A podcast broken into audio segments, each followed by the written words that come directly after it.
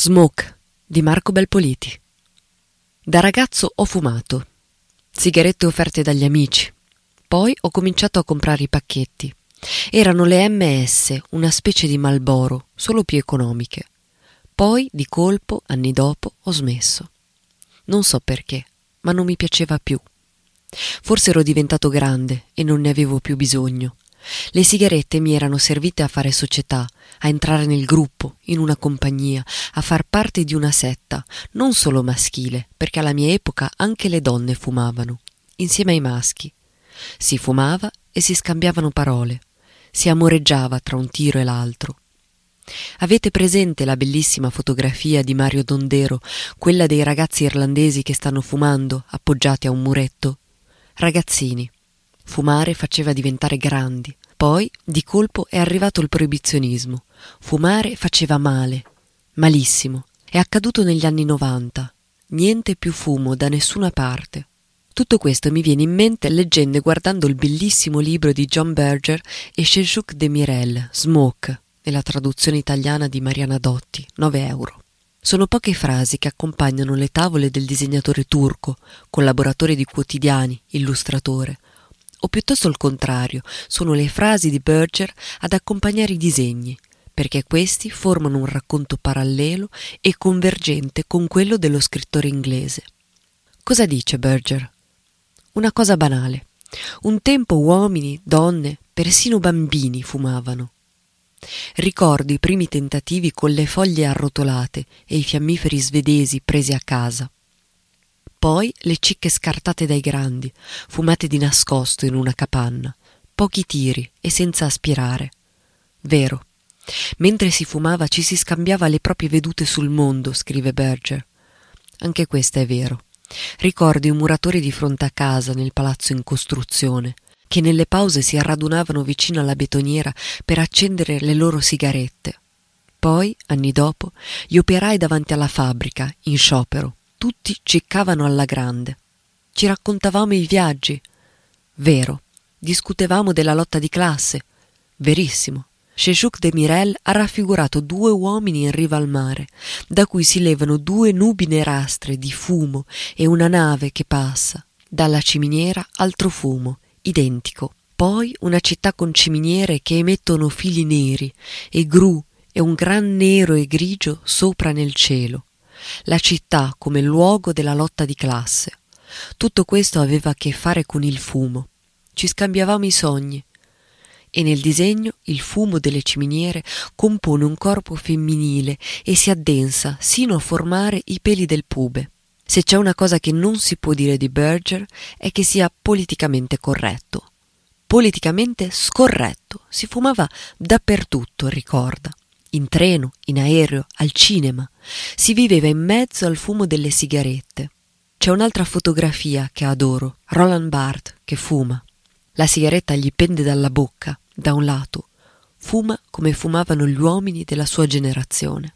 Diversi da quelli della generazione precedente, che tenevano la sigaretta dentro il cavo della mano, la punta accesa rivolta all'interno, per non consumarla troppo in fretta, e boccate avide e lunghe, Forse questo l'ho letto proprio in un testo di Barth, ma non ricordo più dove. Il portacenere era un segno di ospitalità. Chi conserva ancora i portacenere a casa? Erano un genere ricercato. Si rubavano negli alberghi e nei bar, come souvenir nei viaggi. Adesso, quando mia figlia Anna fuma con i suoi amici, usano dei barattoli di vetro e li ritrovo ricolmi di cicche sulla finestra della veranda. Non ci sono più portacenere da nessuna parte, solo fuori dai ristoranti, e sono delle pilette piuttosto brutte. Poi qualcosa è cambiato, scrive Berger. Già, il fumo è stato messo fuori legge. Era letale. Bellissime qui le tavole di Shelshuk de Mirel, non le descrivo, meglio vederle in originale. Peggio, aggiunge lo scrittore, il fumo diventò una minaccia sociale. I fumatori si trasformarono in killer accidentali, mettevano a rischio, oltre se stessi, orrore, anche chi si trovava vicino a loro, in particolare i bambini, triplo orrore. Qui comincia la crociata e accade il cambio di paradigma. Proprio così. E a questo riguardo c'è il passaggio geniale del libretto di Berger, Fumare diventò una perversione solitaria. Due pagine di disegni stupendi con omini stilizzati, da contemplare per capire cosa è la fantasia quando si trasforma in segno. Rasentano l'onirico. La perversione ha a che fare con il sogno o con l'incubo? Fatto sta che da rito collettivo, dopo la crociata salutista, il fumo si è trasformato in un vizio privato, una perversione appunto. Tutto ora è così, azzardo, persino il sesso, ma questo non lo possono ancora proibire, se no ci estinguiamo. Prima o poi ci arriveremo, fa male. Ci sarà allora una macchina per inseminare, un sistema per farlo senza il sesso, trasformato in una perversione individuale. Ma è solo un'immaginazione, forse un incubo, non so, forse esagero, però Fatto sta che mentre vengono perseguiti a termine di legge i fumatori, il pianeta è invaso dai fumi dei gas industriali. Si riscalda sempre più. A Pechino non respirano più.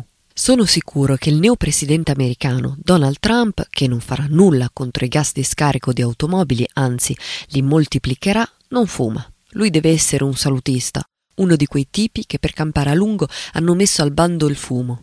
L'aspetto di vizioso, per via dei capelli tinti, e non solo ce l'ha, ma credo proprio che non fumi. Gli interessa più il sesso, e almeno per questo siamo sicuri che non lo proibirà, o forse no, come i dittatori proibirà in pubblico quello che coltiva in privato. Berger ha una parola anche per la Volkswagen. Mentiva sui gas di scarico delle sue automobili. Finale, i fumatori ostinati, banditi dai luoghi pubblici, sia all'aperto che al chiuso, vagavano verso gli stessi nascondigli ed erano felici di incontrarsi come fuori legge. Giusto il tempo per una sigaretta e una storia. Hanno sempre fumato operai e intellettuali, uomini semplici e geni. Ricordate Anna Arendt con la sigaretta eternamente in bocca e Jean-Paul Sartre? Se fumavano loro, perché non possiamo farlo noi? No, non si fa, fa male.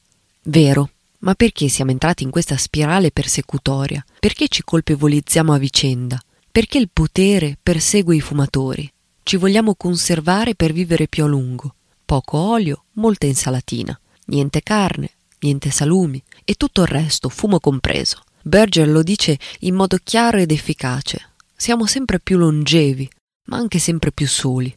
Quasi quasi torno a fumare, se serve per stare insieme, per scambiarci pareri, racconti di viaggi reali e immaginari, se serve per pensare alla lotta di classe che hanno abolito da Mo e nessuno sa più cosa sia. Vedi Trump e poi muori. Se continuiamo a tenere vivo questo spazio è grazie a te. Anche un solo euro per noi significa molto. Torna presto a leggerci e ad ascoltarci e sostieni doppio zero.